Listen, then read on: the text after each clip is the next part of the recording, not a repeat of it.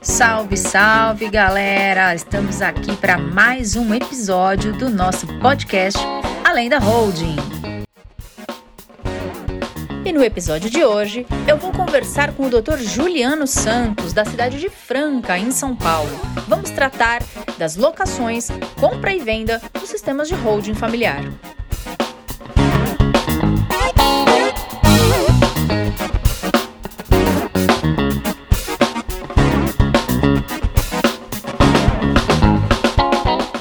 Muito boa noite, pessoal. Sejam muito bem-vindos. Estou feliz de estar de volta aqui com vocês para mais uma live, mais um bate-papo. E hoje eu tenho o prazer de receber é, um amigo assim incrível. Ele que é advogado na cidade de Franca, especialista em planejamento patrimonial da família, é, eu tenho a honra de receber agora aqui conosco o nosso queridíssimo Dr. Juliano Santos. Boa noite, Juliano, tudo bem? Oi, Karina. Boa noite. Tudo bom e você? Tudo bem, graças a Deus. Então, um excelente dia, né? Ou melhor, uma excelente noite para a gente discutir holding familiar, discutir planejamento patrimonial. E a gente trouxe um tema é, que traz muitos questionamentos, né? Muitas objeções dos nossos clientes. É um tema bem é, extenso, mas a gente tentou fazer de uma forma é, dinâmica, tá? Então a gente vai falar sobre a célula operacional, sobre as locações e a compra e venda já no planejamento patrimonial, já dentro do sistema de hold, tá? Então, para a gente continuar aqui, para a gente começar, na verdade, eu quero é, já fazer uma primeira pergunta aqui, tá? E já vou logo colocar o, Lucia, o Juliano aqui na, no fogo. Vamos lá, Juliano.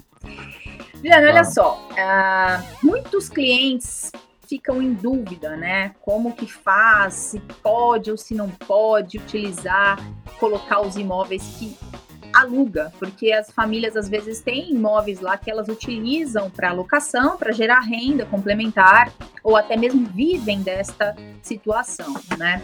Agora, a pergunta: se a pessoa tem imóveis alugados, ela pode constituir uma holding familiar com esses imóveis?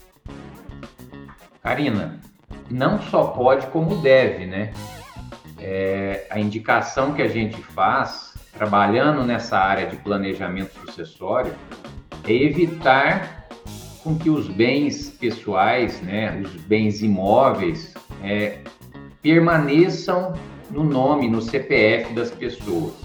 Por que isso? Porque a gente sabe que lá na frente, um dia, se esses bens estiverem no nome de uma pessoa física, né, quando essa pessoa vier a faltar, vai ser necessário fazer um processo de inventário que dilapida aí de 20 a 40% do patrimônio. Então, essas pessoas, essas famílias que é, possuem imóveis e vivem da renda desses imóveis, é, existem algumas vantagens né, de se trazer esses imóveis para dentro de uma pessoa jurídica, para dentro de uma holding familiar. Então, respondendo objetivamente a sua pergunta, não é pelo fato de estarem alugados ali no nome da pessoa física que vai impedir é, esse cliente de trazer esses imóveis para dentro da, da holding familiar. Pode sim trazer. E, Karina, esse, é, quando você traz esses bens para dentro da, da holding familiar, saindo da pessoa física e vindo para a holding, existem alguns benefícios. Vou citar só dois, tá? Que o primeiro, que a proteção, né? A holding familiar entrega uma proteção é, muito robusta, muito grande para essa família e para esse patrimônio. E a outra vantagem é a questão da economia tributária na hora de tributar o recebimento desses aluguéis. Então, pode sim trazer esses imóveis alugados para dentro da holding e você, esse cliente, vai passar aí a receber esses aluguéis por uma pessoa jurídica. Tá? Isso vai fazer com que é, o, o, valor que ela paga de imposto de renda diminua é, drasticamente, além de trazer uma proteção enorme para esse patrimônio dessa família. E, e Karina, pode falar. Aproveitando essa pergunta, já que você me pôs no fogo, eu vou te fazer uma também. Tá? Não, aqui não, você não vai ficar sem, sem chumbo, não. Nós vamos trocar os chumbos aqui hoje. vamos embora, vamos lá. É, eu também tenho alguns questionamentos aqui de clientes que, que nos perguntaram o seguinte: questão da compra e venda de imóveis. Qual seria a melhor opção? É fazer essa compra como pessoa física ou faz essa compra através da pessoa jurídica, através da holding familiar? Qual que é a, a, vantagem disso? Não sei se você consegue, nesse tempo que nós temos hoje, esmiuçar isso aí, né? Qual que é a, a, melhor opção? Comprar pela pessoa física, comprar pela pessoa jurídica? Por que de uma, por que de outra? Se puder me auxiliar nessa, nessa pergunta, eu te agradeço. Tá bom, vamos lá, vamos lá, Juliano. É uma excelente pergunta essa, né? Como você já antecipou aí na sua resposta, tem aquela máxima que a gente trabalha, que é a seguinte: quem morre não deve ter bens. Aliás, eu tenho um rios lá no Instagram falando sobre isso, que assim, ele gera muita discussão, muito conteúdo, o pessoal posta muita coisa lá comentando sobre esse vídeo. É bem 30 segundos, mas gera uma polêmica absurda. Por que, que a gente fala isso? Quem morre não deve ter bens, né? Assim, toda pessoa que falece deixando bens, ela vai também deixar uma questão para a família que é o processo de inventário. Esse processo ele pode ocorrer aí de uma forma mais simples, menos burocrática, que é o procedimento pela via extrajudicial, que a gente faz nos cartórios de notas, ou ele pode ocorrer pela via judicial, né? E o que vai diferenciar ali basicamente se pode ou não acontecer pela via extrajudicial é se você possui menores, então, a partir do momento que você faleceu, faleceu deixando herdeiros menores, necessariamente a gente tem que fazer o inventário pelo procedimento judicial. Embora ainda poucas, mas já vi jurisprudências flexibilizando essa regra e permitindo, em alguns casos, a realização do inventário extrajudicial mesmo com menores, tá? E outra questão que é necessária também, se você tiver briga ali, se a partilha do patrimônio não estiver definida, né, se não for uma coisa amigável, também é obrigado a fazer pelo procedimento judicial, não dá para fazer no cartório, né? Sim. É, então, a gente precisa observar essas duas questões. E aí, quando a gente fala de um procedimento no, no cartório, claro, ele é mais geralmente mais rápido e menos caro, mas tanto um quanto o outro, seja no cartório, seja no fórum, né, com o juiz, são procedimentos muito caros. A gente tem custas judiciais, a gente tem honorários advocatícios, a gente tem certidões mil que a gente precisa tirar, seja num ou no outro procedimento, e o pior de todos, que é o imposto sobre herança, imposto da morte, né, como popularmente conhecido, mas o nome técnico é imposto sobre transmissão de bens é, causa mortes, transmissão causa mortes ou doações. Então, aí seria no evento causa mortes, que é no falecimento. A gente tem aqui é, uma alíquota máxima no nosso estado, né? Juliano é de São Paulo, de Franca, eu sou da capital de São Paulo, então no nosso estado aqui de São Paulo nós temos uma alíquota máxima de 4% para esse ITCMD, já com uma previsão de aumento que está enrolando na Assembleia Legislativa do Estado desde 2020, o PL 250, que se passar já prevê um aumento de 4 para 8%, até 8%, né? Pode chegar a 8 e facilmente chegará. Acredito que vai ser algo assim é, muito fácil de se passar, de se aprovar, considerando que a alíquota máxima no país é de 8% e a maioria dos estados brasileiros já pratica essa alíquota. A exemplo, nós temos Pernambuco, Rio de Janeiro, Bahia, Ceará, Goiás. É, não vou lembrar todos que aplicam essa alíquota, mas eu posso afirmar que é a maioria dos estados. Então, São Paulo está caminhando também para esse destino. Está atrasado, né? Ainda está é, atrasado. Já está atrasado e não tem mais condição de aumentar a ICMS, que é a maior arrecadação do Estado, então eles têm que buscar outras fontes de arrecadação de tributos e o natural é que se tribute, tribute mais a herança.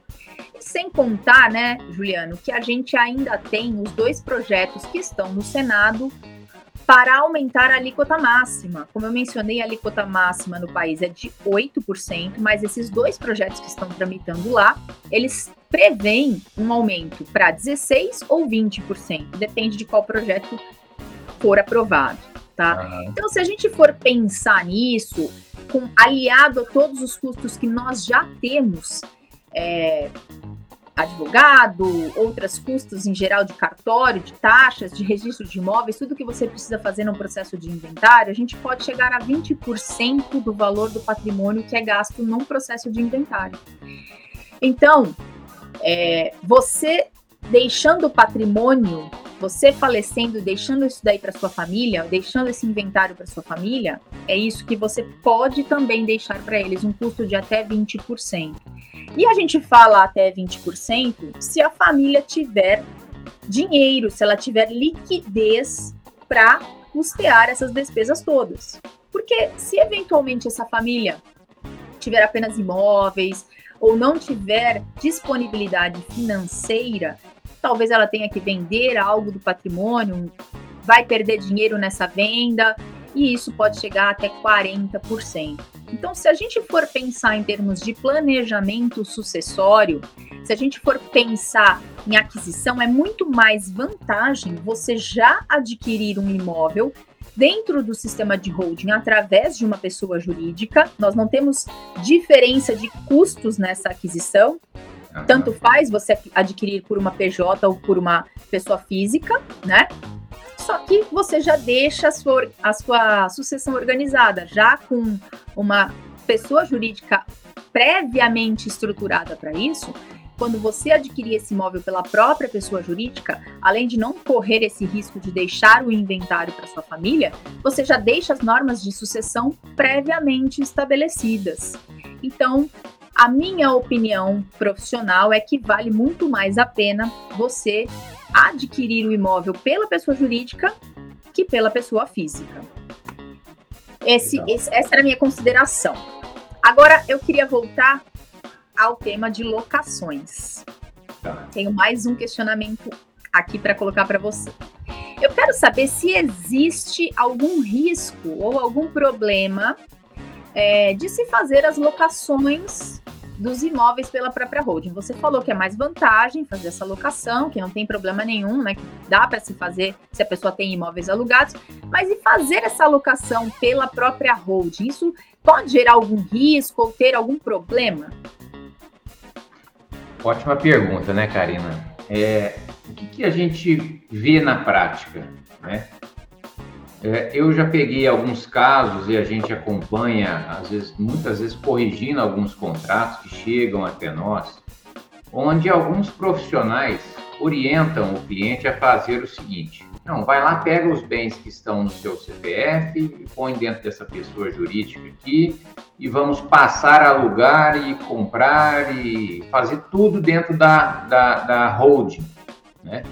Então, é, isso eles chamam de holding, na verdade, para mim, é mais uma administradora de bens próprios, é mais uma imobiliária.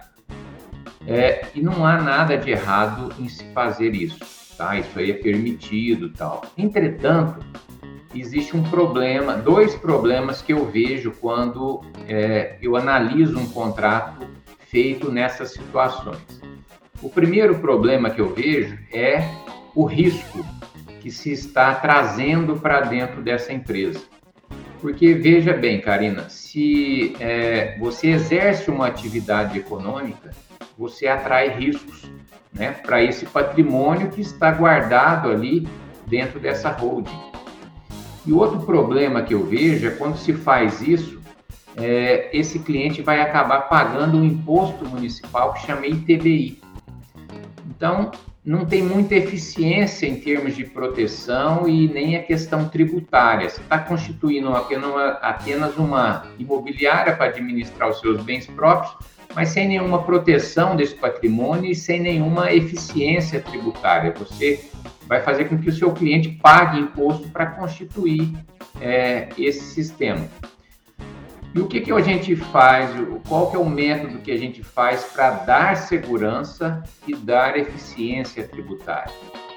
A gente faz o seguinte, a gente constitui uma empresa novinha, do zero, um código específico, e a gente vai lá e traz esse patrimônio que está no nome da pessoa física para dentro desse CNPJ. Tá? Acontece que essa empresa que a gente cria, a gente chama ela de célula cofre. Ela vai servir única e exclusivamente para guardar todo o patrimônio dessa família. Então a gente vai colocar esses bens ali dentro e vai trancar esse cofre. E essa empresa, esse cofre nosso, não vai exercer nenhuma atividade econômica. É, por quê? Porque eu não quero atrair riscos. Imagina você com uma, uma empresa onde você tem funcionários ou o contador às vezes esquece de, de lançar algum tributo, vem uma execução fiscal, alguma coisa. Se você exerce atividade econômica onde estão o seu patrimônio, todo o acervo patrimonial da sua família, você está atraindo risco. Então, numa execução fiscal, esses bens você pensava que estava protegendo vão ser afetados.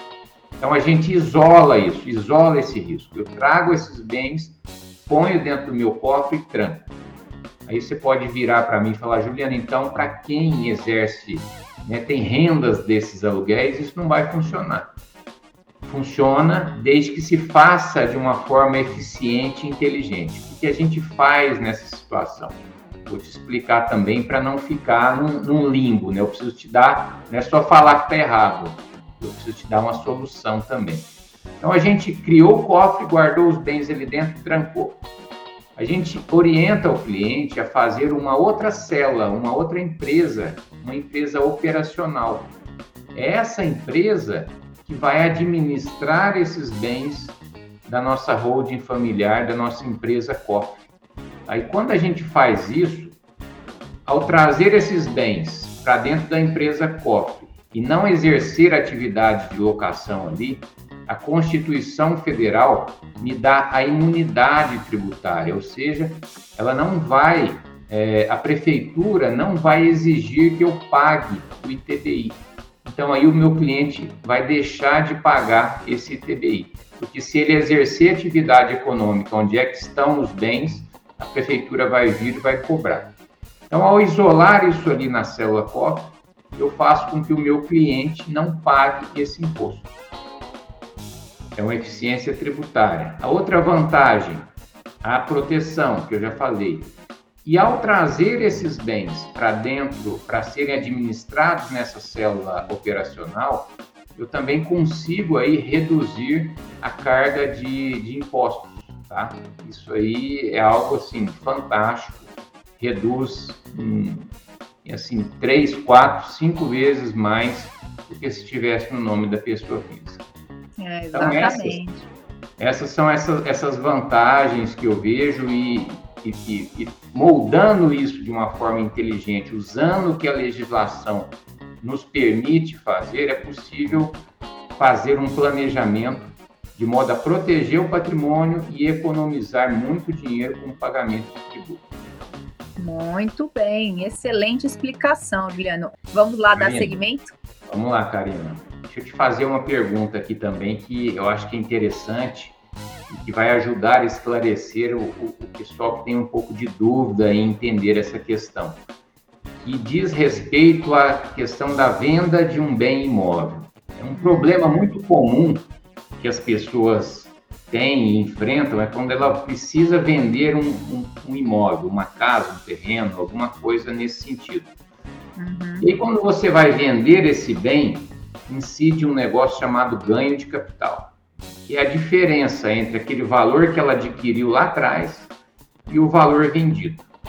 Em cima dessa diferença, incide esse ganho de capital, incide o imposto de renda, e a gente sabe que é de 15%, correto? Sim, certo. Sobre essa questão, ô, Karina, do ganho de capital na venda de um bem imóvel, a holding familiar ela pode ajudar o cliente a pagar aí menos impostos de repente? Como é que qual que é a sua visão sobre isso? Existe alguma solução lícita para que esse cliente venha a ser menos penalizado nesse ganho de capital na venda desse imóvel? Excelente questionamento, excelente. É uma preocupação é, recorrente também dos meus clientes, viu? Olha, eu posso dizer que é possível sim que a gente consiga uma redução do tributo no caso de venda de imóvel por uma pessoa jurídica em vez da pessoa física. Mas eu não vou entrar aqui no mérito, gente, de isenções, de benefícios que a pessoa física possa ter. Não, nós não estamos entrando nessa questão. Eu sei que existe a possibilidade de você vender um imóvel e caso você utilize o dinheiro para adquirir outro em 180 dias, você não paga o ganho capital. Tem algumas outras opções de redução de base de cálculo a contar aí, a depender da, da data que você adquiriu, mas vamos aqui para uma questão mais prática, porque eu acho que é esse o grande ponto, né? Porque a pessoa pensa assim, eu vou colocar meu patrimônio lá e como é que fica na hora de eu vender, tá?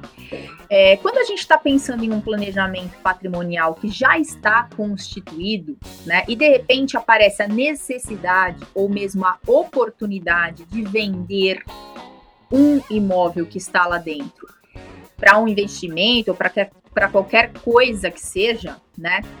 Como é que a gente fica? Vai ter que pagar esse ganho de capital? Não vai ter? Vamos pegar por esse lado, tá? Uh, normalmente, quando a gente constitui uma holding familiar, um sistema de holding familiar, o objetivo é colocarmos nesse, nesse sistema patrimônio que a gente pretende é, proteger, que a gente pretende perpetuar na família. Tudo bem, se você quer exercer uma atividade de compra e venda, você vai fazer isso para uma pessoa jurídica, mas vai ser di diferente e separado do seu sistema de holding familiar, que é aquele do seu cofre, como você mesmo mencionou na questão anterior. Vamos segregar o risco e separar o que vai ser atividade daquilo que vai ser perpetuado. Então, a casa onde você mora, a sua, a sua casa de lazer, seja na praia, no campo, ou uma fazenda que você tem algum investimento, sei lá, que você vai colocar aquela terra ali para guardar, né? Então a gente não está falando aqui de situações de compra e venda. Nessa situação de uma holding com objetivo de cofre, né, uma empresa com objetivo de cofre para guardar o patrimônio, contabilmente falando, a gente coloca esse patrimônio, classifica esse patrimônio como um ativo, né, numa conta de investimentos. É um ativo da empresa, mas numa conta de investimentos, tá? Agora, se numa situação dessa eu for vender um imóvel que está nessa conta de investimento, a pessoa jurídica, por ser pessoa jurídica, o ganho de capital é mais elevado do que na pessoa física. Então, em vez da gente pagar 15% numa pessoa física, a gente vai pagar 34%. Nossa. E aí você vai falar assim, Karina, você tá ficando louca, quer que eu coloque meu patrimônio aí para eu pagar mais ainda? Mas lembre, o que, que eu mencionei? A gente está falando aqui de, uma, de um objetivo de perpetuação. Não estamos trabalhando com hipóteses de negócios a serem realizados com, com compra e venda de, de imóveis. Tá? Vai depender do objetivo da, dessa, dessa pessoa, né, Karina? Exatamente. Ao se constituir a holding, a gente, ela vai, a gente vai perguntar né, se a intenção dela é vender isso a curto, médio, longo, ou se não quer vender esse, esse imóvel, né, para a gente nortear o cliente da forma como a gente vai é, conduzir esses, esses imóveis deles, não é isso? Exatamente, até por isso que quando a gente faz a sessão de viabilidade, quando a gente faz a elaboração do croqui, a gente sempre pondera todas essas situações. Porque se a pessoa tem o objetivo de vender em breve aquele imóvel, então primeiro ela vende, depois ela transfere o capital para a empresa, para a empresa poder adquirir outros é, imóveis ou mesmo investir em outras, outros ativos, tá? Mas vamos pensar na situação de precisar vender ou de surgir uma oportunidade aí. Ela não queria vender, mas surgiu um negocião assim que não dá para não pegar. É. Como é que faz, né? Vai vender aí, se vender desse jeito, com esse imóvel classificado como um investimento, contabilmente falando, ela vai pagar esse ganho de capital de 34%. Só que existe uma possibilidade da gente conseguir vender esse imóvel com uma alíquota muito reduzida. Tá? A gente consegue reduzir para em torno de 6,75. Vamos arredondar aí para 7, tá? É, só que aí tem uma grande questão. A gente não vai pagar esse essa alíquota sobre o valor do, da diferença do, do, ganho de capital. A gente não vai pagar sobre o valor do ganho de capital, a gente vai pagar sobre o valor total da venda, tá? Como vai funcionar isso? Para como que eu consigo fazer isso? Eu vou ter que fazer uma reclassificação contábil desse bem, desse patrimônio. Ele está na minha contabilidade como investimento, ele vai ter que sair dessa classificação e ele vai ter que entrar na minha contabilidade como estoque. Estoque, assim como a gente tem estoque de mercadorias em supermercado, em qualquer coisa. Tá? Eu até trouxe aqui um exemplo para vocês entenderem os valores. Vamos pensar na seguinte situação. Se a gente tiver uma pessoa física que adquiriu um imóvel por 100 mil reais e esse imóvel vai ser vendido por um milhão de reais. Tá? A base de cálculo para o imposto de renda, ou seja, o ganho de capital que essa pessoa teve, foi de 900 mil. 1 milhão menos os 100 mil que ela adquiriu dá 900 mil. Não estou entrando aqui no mérito de todos os descontos também, tá? A gente tem descontos de taxa de corretagem, algumas outras coisas, mas vamos simplificar só para a gente pegar a ideia do negócio. Então, a gente tem lá 900 mil reais de base de cálculo para o imposto de renda. A alíquota de 15%, a pessoa teria que pagar 135 mil reais de imposto de renda nessa operação, tá? E se fosse uma pessoa jurídica vendendo um imóvel, nessa, nesse mesmo exemplo, só que esse imóvel classificado como um investimento. Então, nós teríamos também, por exemplo, essa empresa adquiriu o imóvel por 100 mil reais, vendeu por um milhão, a base de cálculo é 900 mil. Sobre esses 900 mil, nós vamos aplicar a alíquota de 34%, que aí vai dar 306 mil reais. Um absurdo, né? Enviado, Enviado completamente. Porém, se esse imóvel estiver classificado como estoque, aí a gente vai ter uma diferença. A gente não vai pagar ganho de capital. A gente não vai pagar imposto de renda sobre ganho de capital. O que, que a gente vai pagar? Imposto de renda da pessoa jurídica, contribuição social, PIS e COFINS.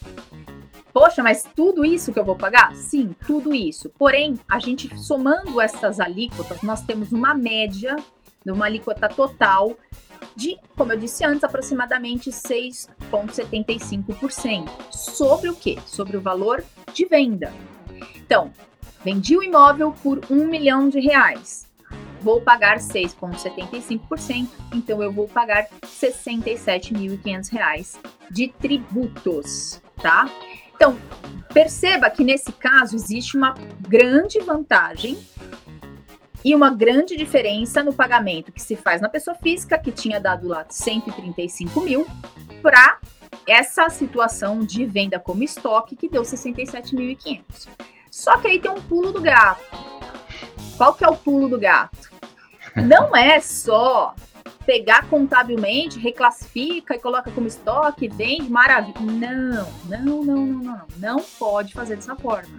É imprescindível que você tenha como objeto dessa sua empresa a compra e venda de imóveis. Você só pode ter no estoque quando você tem por objeto a compra e venda de imóveis. Senão você pode estar tá aí sujeito a uma autuação, tá? Então, não é só fazer uma reclassificação contábil, você precisa também fazer uma alteração contratual para colocar se você já não tem esse objeto na sua empresa. E aí sim você pode reclassificar e poder fazer a venda dessa forma e ter um benefício, né, em relação ao imposto, ao total de tributos que você vai pagar na venda desse bem. Gostou dessa, Juliano? Gostei, gostei desse pulo do gato, senhor. é, tem a sacadinha, não dá para sair fazendo qualquer loucura, né? Mas aí, Karina, voltando um pouquinho nesse, no seu pulo do gato, então primeiro a gente ó, faz uma alteração no contrato social lá, não é isso? Reclassifica aí essa é, atividade econômica dessa nossa holding. Depois nós reclassificamos, tira do investimento o imóvel e coloca em estoque. Exatamente. É, você não precisa, é, talvez, substituir o seu objeto, né? Por exemplo. Pode acrescentar. Lá, pode acrescentar, exatamente. Você pode acrescentar um, um, objeto a mais, que seria compra e venda de, de imóveis. Aí dá para fazer dessa forma. E aí, contabilmente, aí, você joga esse imóvel como um estoque. Na, no frigir dos ovos, a questão é a seguinte: tem que se fazer conta, né? Não dá para. Não é matemática, não é assim exato, né? Precisa ver o caso concreto para que o profissional oriente o cliente a melhor forma de, de pagar menos imposto, né? Exatamente. Então, assim, a gente percebe que o trabalho com holding familiar, com implantação de um sistema, ou até mesmo com acompanhamento né, ao longo é, dessa implementação e já depois do sistema implementado, ter esse acompanhamento junto ao cliente, você precisa ter profissionais aí que sejam qualificados. Não adianta simplesmente você colocar tudo numa pessoa jurídica e achar que tem um sistema de holding familiar, que você estará protegido, que seu patrimônio está guardado, que não vai precisar de inventário, porque não é assim. Não é só colocar numa pessoa jurídica, né? Então tem todo um trabalho que é feito. Eu gosto de trabalhar com holding, com esse sistema, porque ele agrega ali uma, uma quantidade enorme de disciplinas. A gente está falando de contabilidade, a gente está falando de direito de sucessões, a gente está falando de direito de família, a gente está falando de direito imobiliário.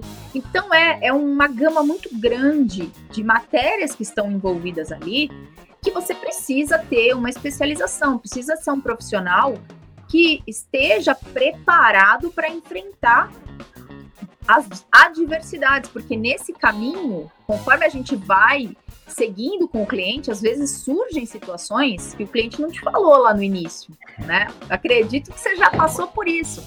O cliente fala: ah, então vamos fazer a minha roda. Você começa a fazer, começa a levantar, e no meio do caminho ele levanta.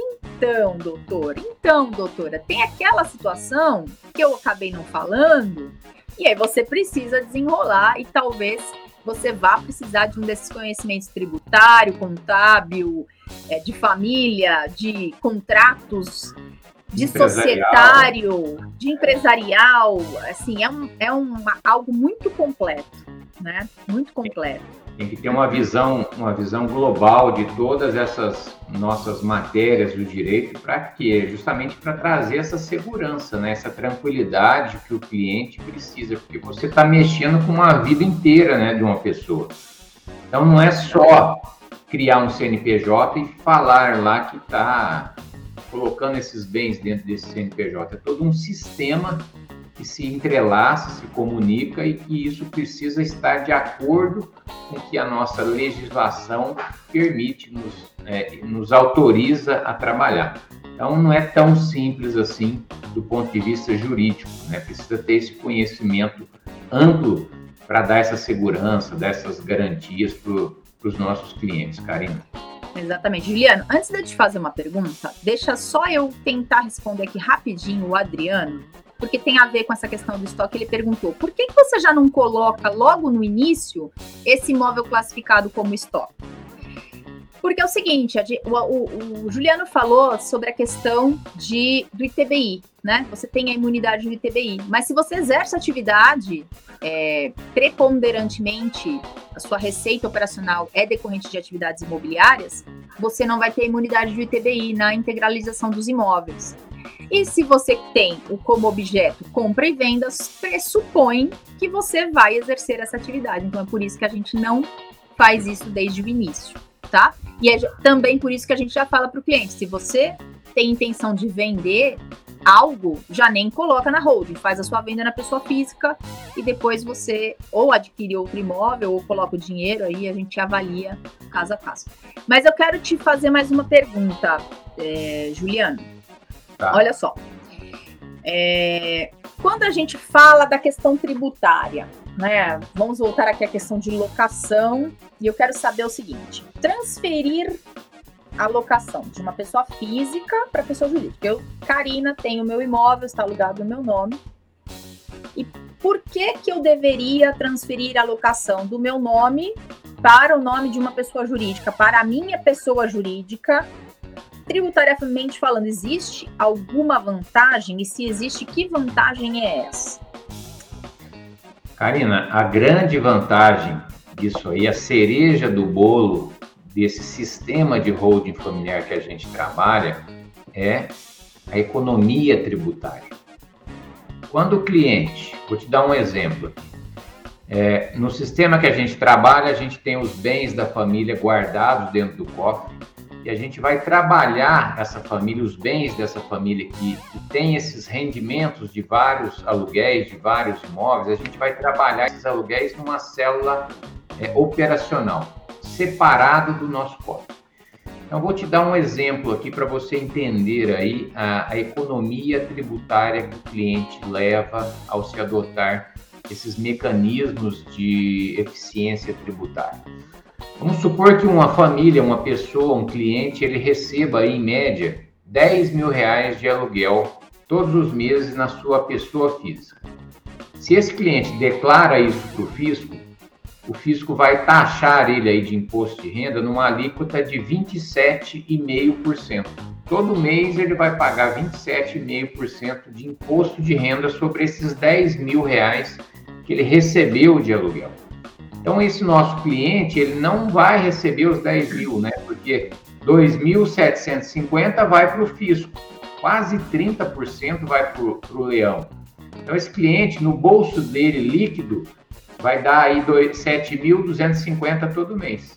Se você multiplicar 7.250, é, aliás, 2.750, que é o imposto de renda, por 12 meses, durante um ano, no final de um exercício, esse cliente pagou para o fisco 33 mil reais de imposto de renda. Isso pesado, né? É muito, né? É, é, quase, é quase um carro aí, metade de um carro popular, vamos dizer. E, e aí, Karina, quando a gente elabora essa, esse sistema e começa a trabalhar essas locações numa célula operacional, a gente consegue é, reduzir esse imposto a partir de 6%. É possível que esse cliente, ao invés dele pagar 27,5%, ele passe a recolher de imposto 6%. Então, em cima dos 10 mil, ele vai pagar aí todo mês 600 reais de imposto. É uma diferença gigante.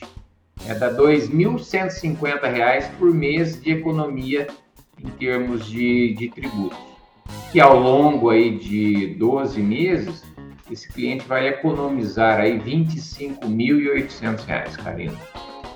Então, assim, é, essa eficiência tributária, isso que a gente trabalha, é o que a lei disponibiliza para a gente fazer, mas que é uma informação que às vezes não está ao alcance de todo mundo. Precisa estudar muito, a gente debate muito isso, né, Karina, no nosso nos nossos encontros, no nosso time Holding Brasil.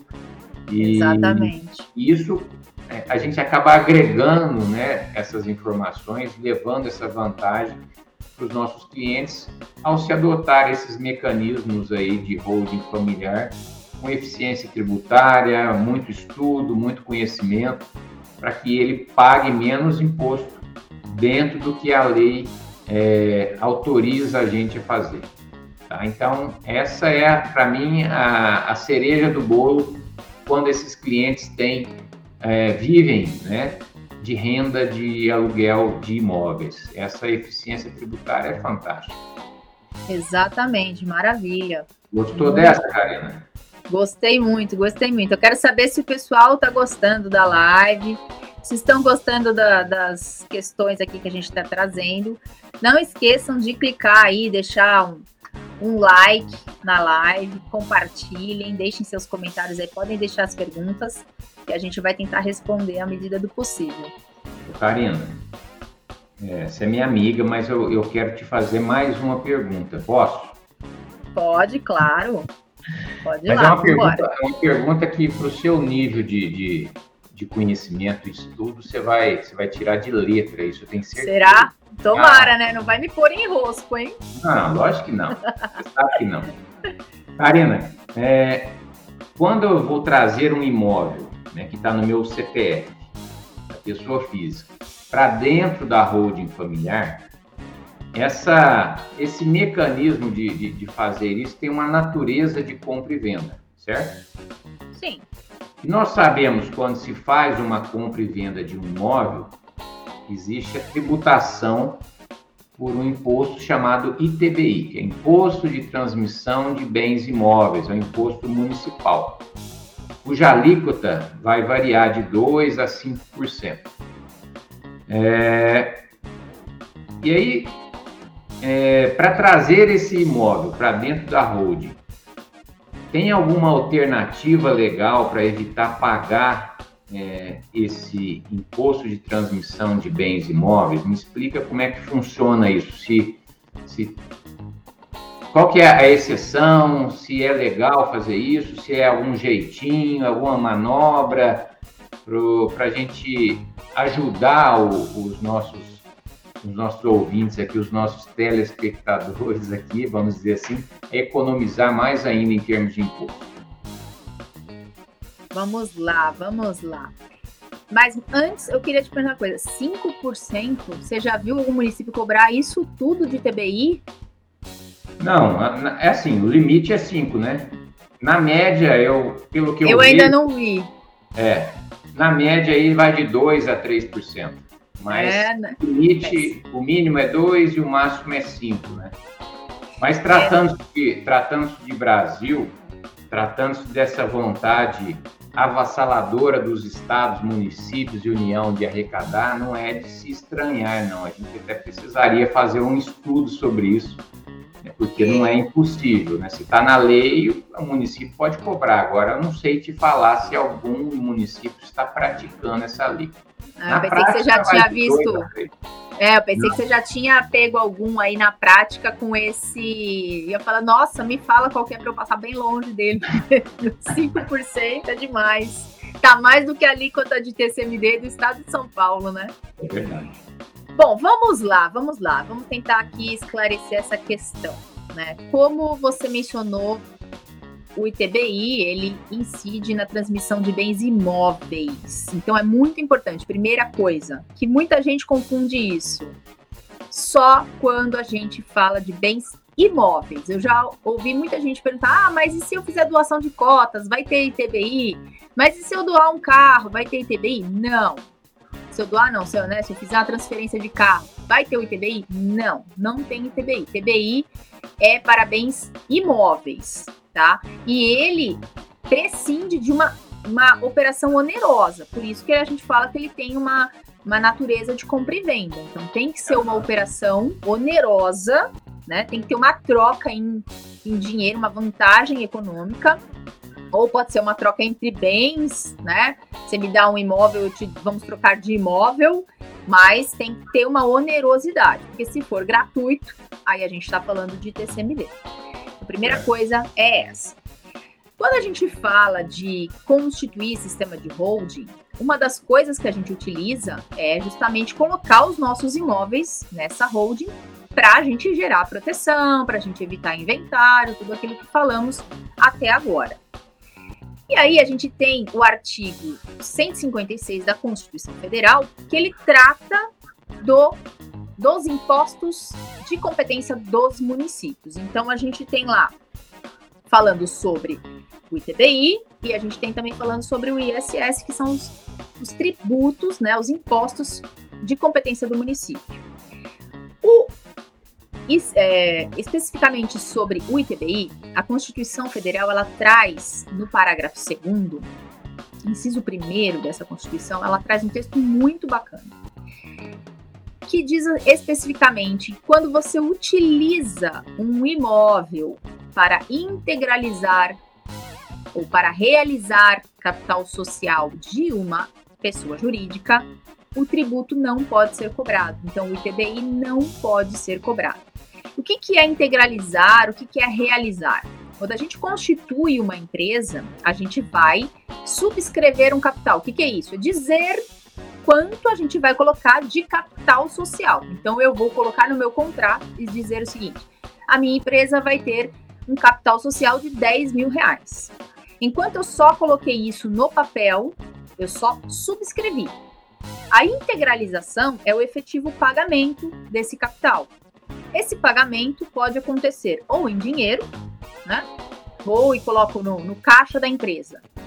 Ou eu abro uma conta corrente em nome daquela pessoa jurídica e deposito aquele dinheiro lá. Integralizei. É, efetivamente eu cumpri aquilo que estava no meu contrato. Mas ele também pode ser integralizado com qualquer bem, qualquer patrimônio que tenha uma, é, que seja capaz de ser avaliado economicamente. Então pode ser com obras de arte, pode ser com carro, pode ser com imóveis, pode ser com joias, com cotas, de, com cotas de outra empresa. Com cotas de outra empresa, exatamente, tá? Quando você utiliza imóveis, a Constituição fala, olha, você não vai precisar pagar o ITBI então, é, não se trata de um jeitinho, não se trata de uma manobra. Essa é uma possibilidade real de não pagamento de ITBI para essa operação de passar o imóvel para dentro da empresa, de passar é, é, o imóvel para dentro da sua holding, tá? Então você vai conseguir essa imunidade. Existem, só que aí como a gente mencionou lá nas primeiras perguntas, falando sobre locação e atividades imobiliárias, é, o grande pulo do gato aqui também, ou a cereja do bolo, como o Juliano prefere falar, é, é, o seguinte, gente, vocês têm que estar atentos para a questão da atividade preponderante da empresa, tá? Se você tem uma atividade preponderante dessa empresa, como locação, compra e venda, ou arrendamento de imóveis, se essa receita ela for é, mais que 50% do total da receita da sua pessoa jurídica, então você não vai estar acobertado por essa imunidade. Isso também está previsto na Constituição Federal. Então, eu vou dar um exemplo aqui. Eu vou abrir uma padaria. Vou abrir uma padaria e eu vou colocar um imóvel nessa padaria que vai ser a sede da padaria. Tá? Essa padaria, ela obviamente tem receita mas ela não tem a receita oriunda de atividades imobiliárias. Então eu vou conseguir a imunidade desse imóvel que eu coloquei na pessoa jurídica para integralizar o capital e servir ali de sede para essa empresa, para essa padaria. Agora, vamos pensar numa outra situação.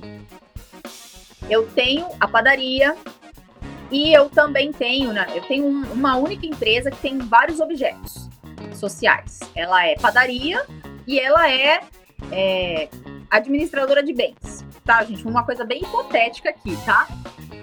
E a receita oriunda da, da alocação e compra e venda desses bens da administração, ela é superior à receita da padaria.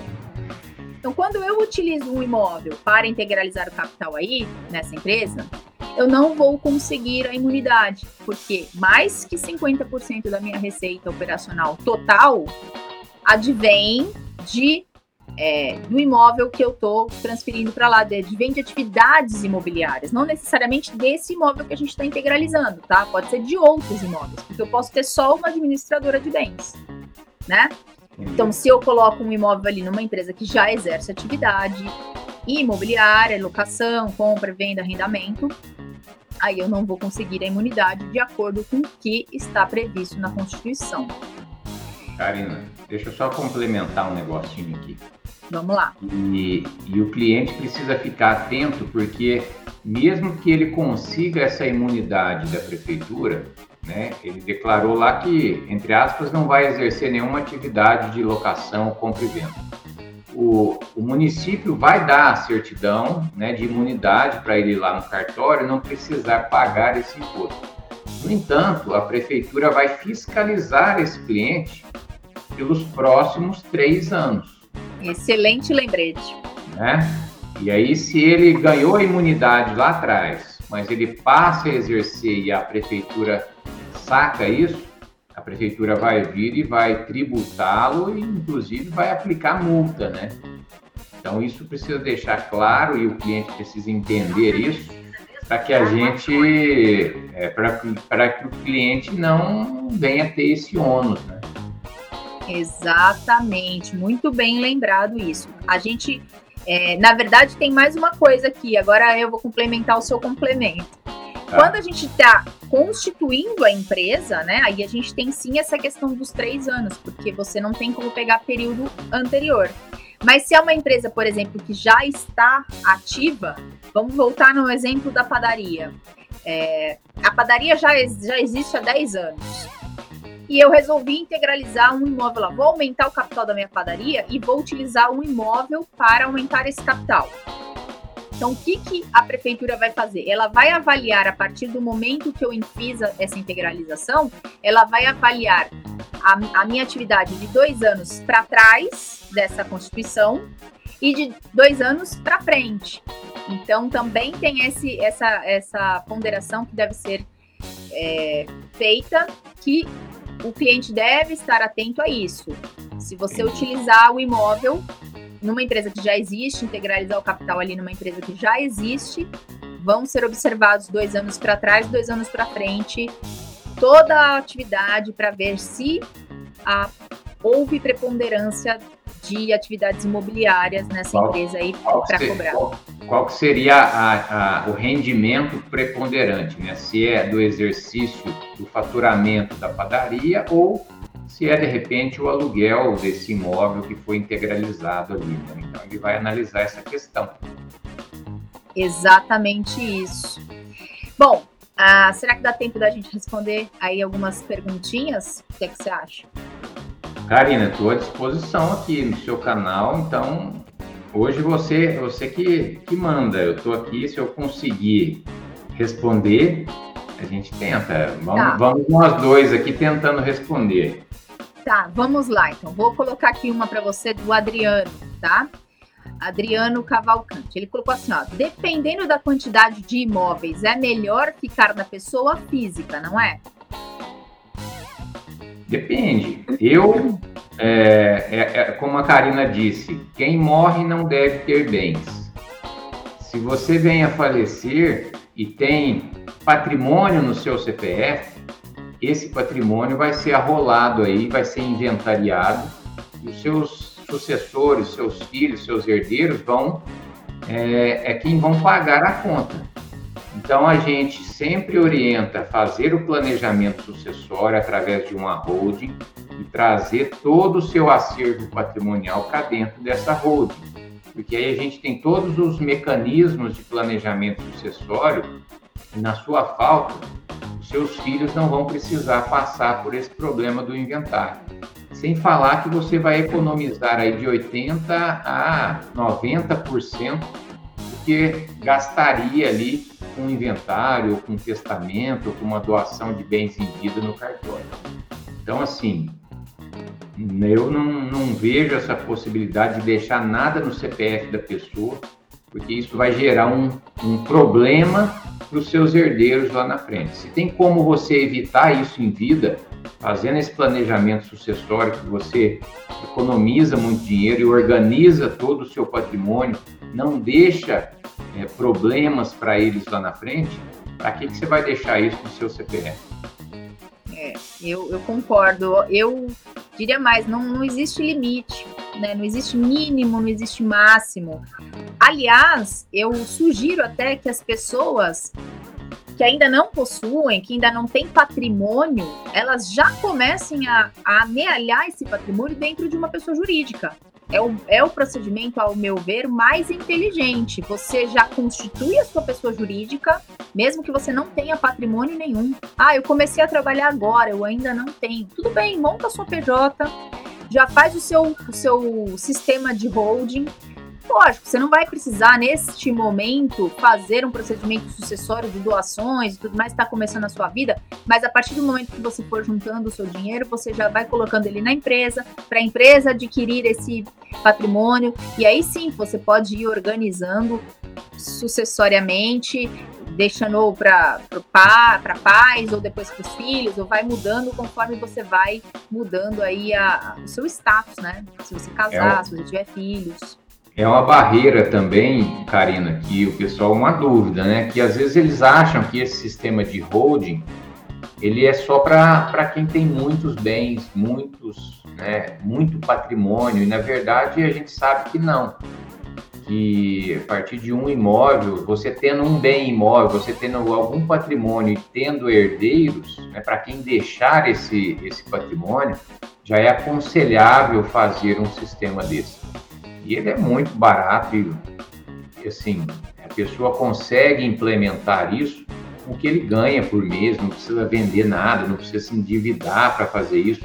É planejamento. Você planeja é, os profissionais que atuam com isso também planejam a questão do pagamento, de modo a você organizar tudo isso sem se descapitalizar e, e tudo mais.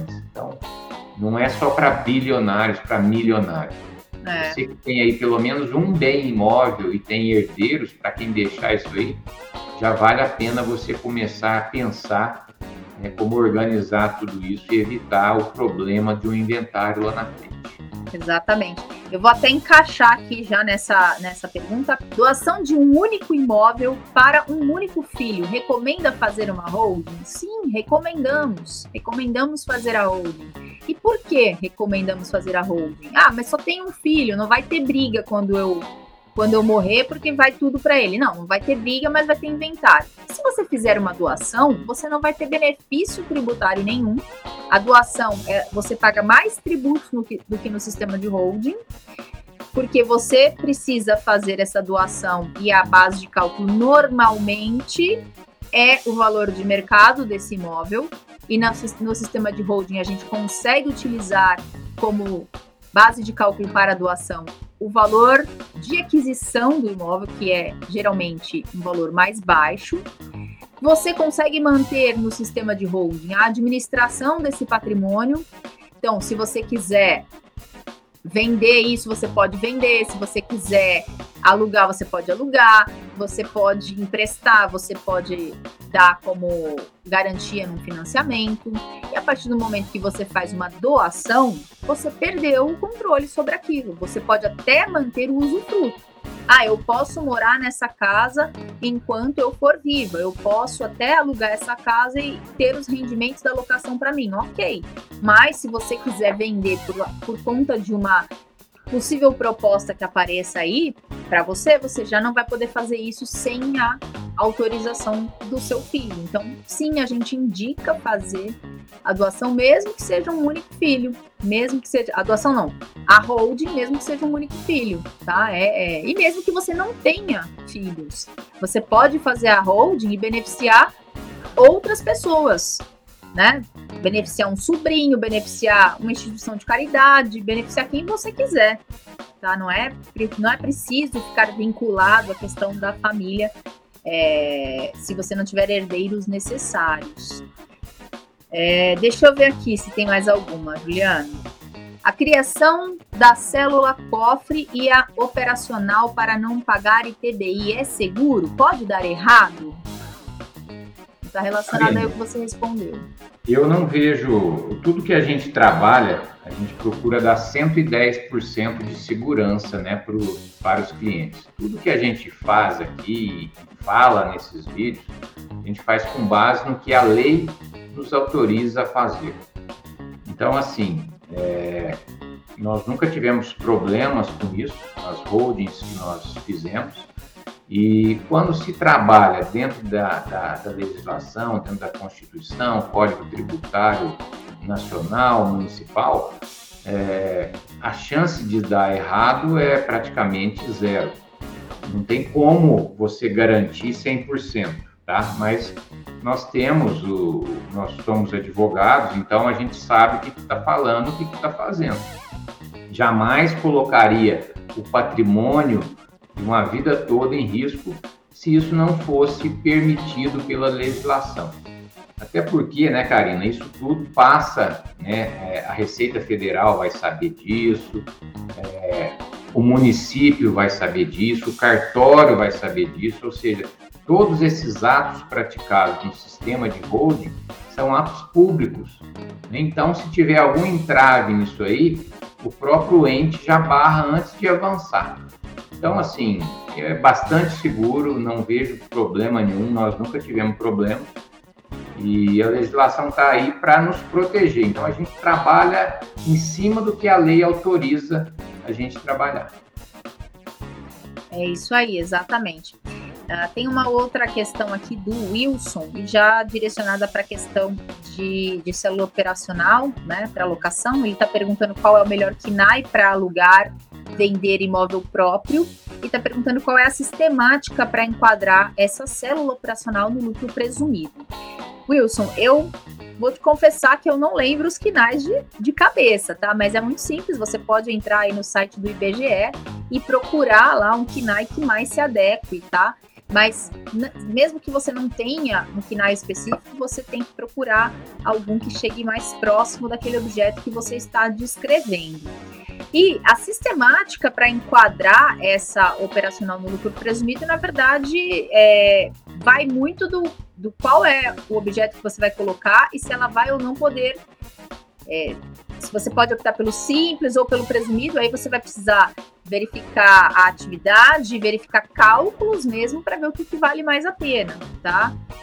No lucro presumido, a gente pode dizer que ficaria, o tributo ficaria em torno de, 11, 11 de 12 a 15, é, de 12 a 15, arredondando, né? Vamos arredondar assim, de 12 a 15%.